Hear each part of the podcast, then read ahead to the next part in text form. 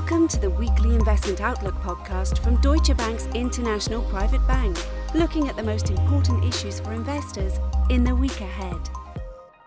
Hello, this is your C I O Weekly Investment Outlook podcast with Stuart Haslam, Head of Communications for the International Private Bank. And I'm very pleased to welcome back after quite a long break, Mister Deepak Puri, our C I O in the Americas. And I know when I say a long break, not a not a break from work, Deepak. I know you've been working hard, but I haven't had you on this podcast for a while. So nice to see you. How are you doing today? I'm doing well. Stuart, how are you? Good to be back. Yeah, I'm doing really well. Thank you. Uh, so much to talk about uh, off the back of, let's face it, some rallying markets um, over the last couple of months. But the first data point I want to talk to you about is something that's literally just come out. We're speaking on a Friday, as usual. We're ahead of the release of this podcast on a Monday. Um, but we've seen in the data that the U S economy added more jobs than expected in November. Deepak, what does this mean?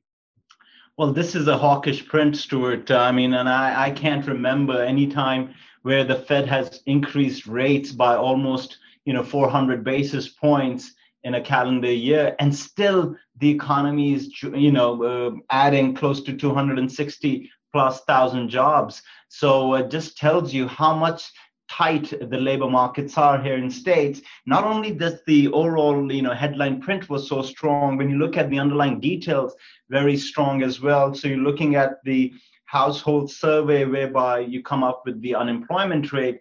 That has also ticked slightly below. It's at now at three point six seven. Wages, which is something the Fed has talked about a lot and where the markets are paying close attention, came up zero point six percent month over month.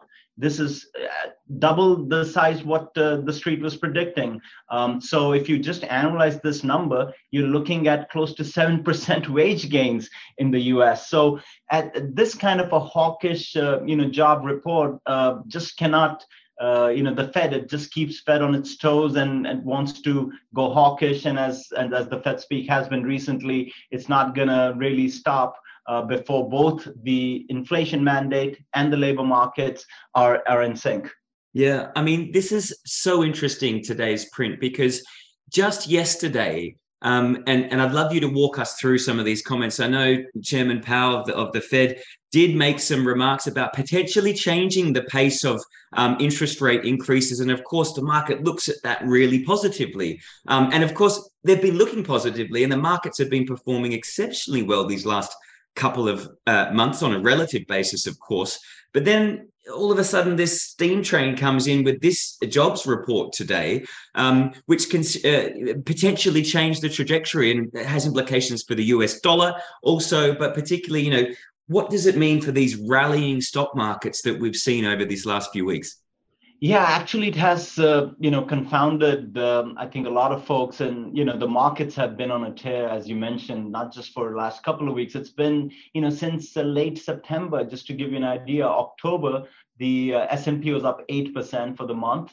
Uh, Dow Jones was up almost fourteen percent. Uh, Russell two thousand up almost eleven percent. So we have been seeing these double-digit returns for the equity markets for the month of October. November was somewhat muted, but still very strong. You know, S and P up five point four percent.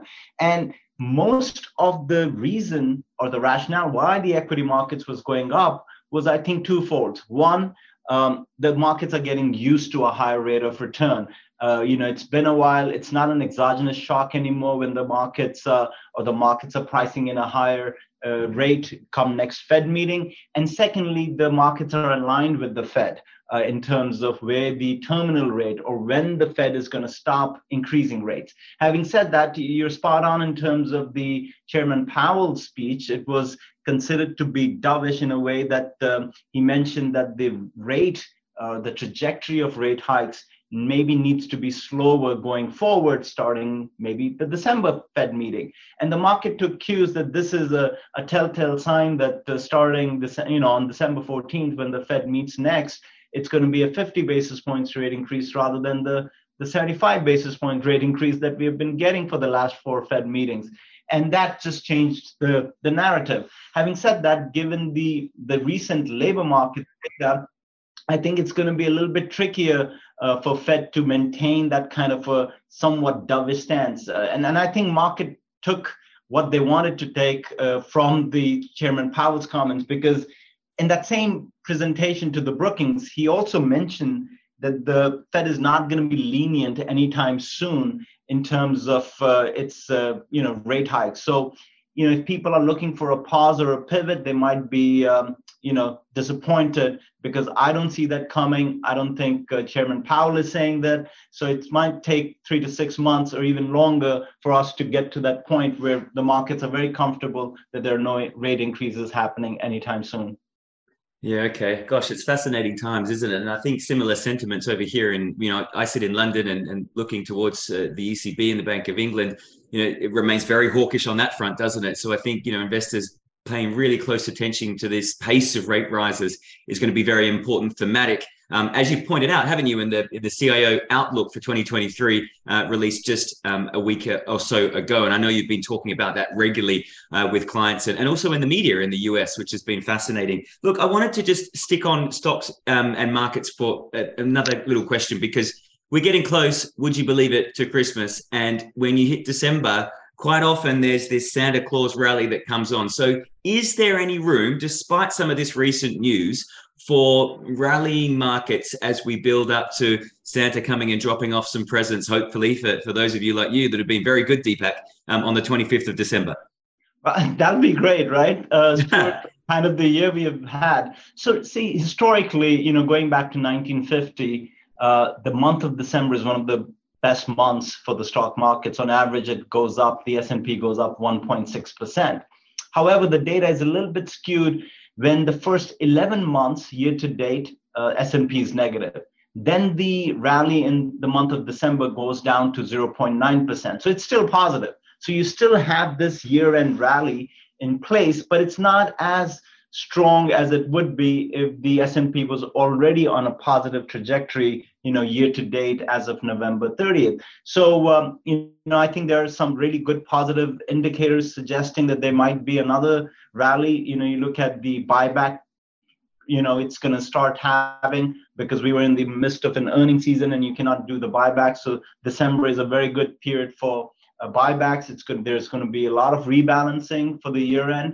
And given that the stocks have lost ground, a lot of long institutional investors are going to probably increase their exposure to equity. So there should be some purchasing or fund flows coming into equity markets from that perspective. And uh, as, as I've said, I think uh, the overall uh, you know, consumption pattern that we have seen from the retail spending, you know, we are also in the midst of the, the biggest retail calendar of the year between Thanksgiving to Christmas, you know, su- suggesting that the consumers are still strong.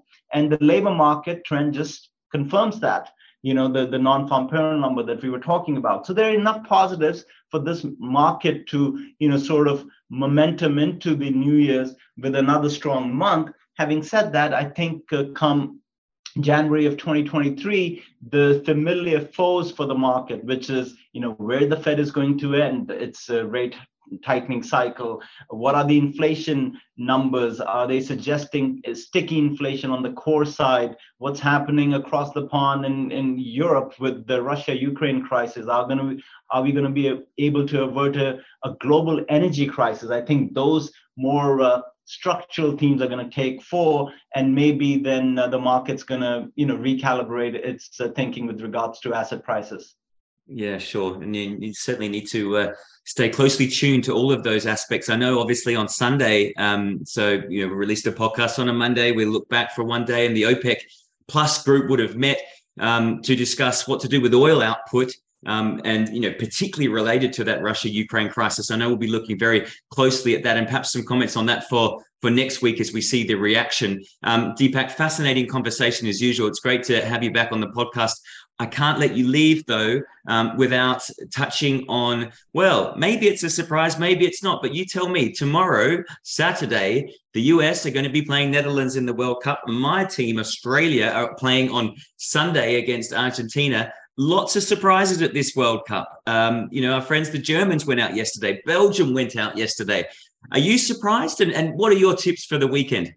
Well, to be honest, the, you know, following the market on a day-to-day basis, Stuart, just I think the good it's a good grounding on surprises and shocks. So nothing surprises me anymore, uh, having been doing this for the last twenty years. No, having said that, I think this year has been a year of surprises and shocks. So I would not be surprised. Um, and I'm actually rooting for, obviously, the U S to pip out Netherlands two to one uh, tomorrow. And, and that'll be great. Uh, you know, hopefully, um, and same happens to Australia. So we can have maybe some of the countries that have not been in the, you know, the quarters and semis, maybe some new names. Uh, I think that'll be good for the sport. Absolutely. Well, we've got lots to look forward to, and I can't wait till this podcast comes out on Monday, because we'll know those results, and uh, we'll be, well, I'll be in touch with you very quickly. Our listeners, of course, feel free to reach out and uh, let Deepak know if he was right or wrong. Deepak, thank you very much. This has been your C I O Weekly Investment Outlook podcast. Deepak Puri, our C I O in the Americas, and me, Stuart Haslam. Have an excellent week, and bye-bye for now. In Europe, Middle East and Africa, as well as in Asia Pacific, this podcast may be considered marketing material, but this is not the case in the U S. No assurance can be given that any forecast or target can be achieved. Forecasts are based on assumptions, estimates, opinions and hypothetical models which may prove to be incorrect. Past performance is not indicative of future returns. Performance refers to a nominal value based on price gains and losses and does not take into account inflation.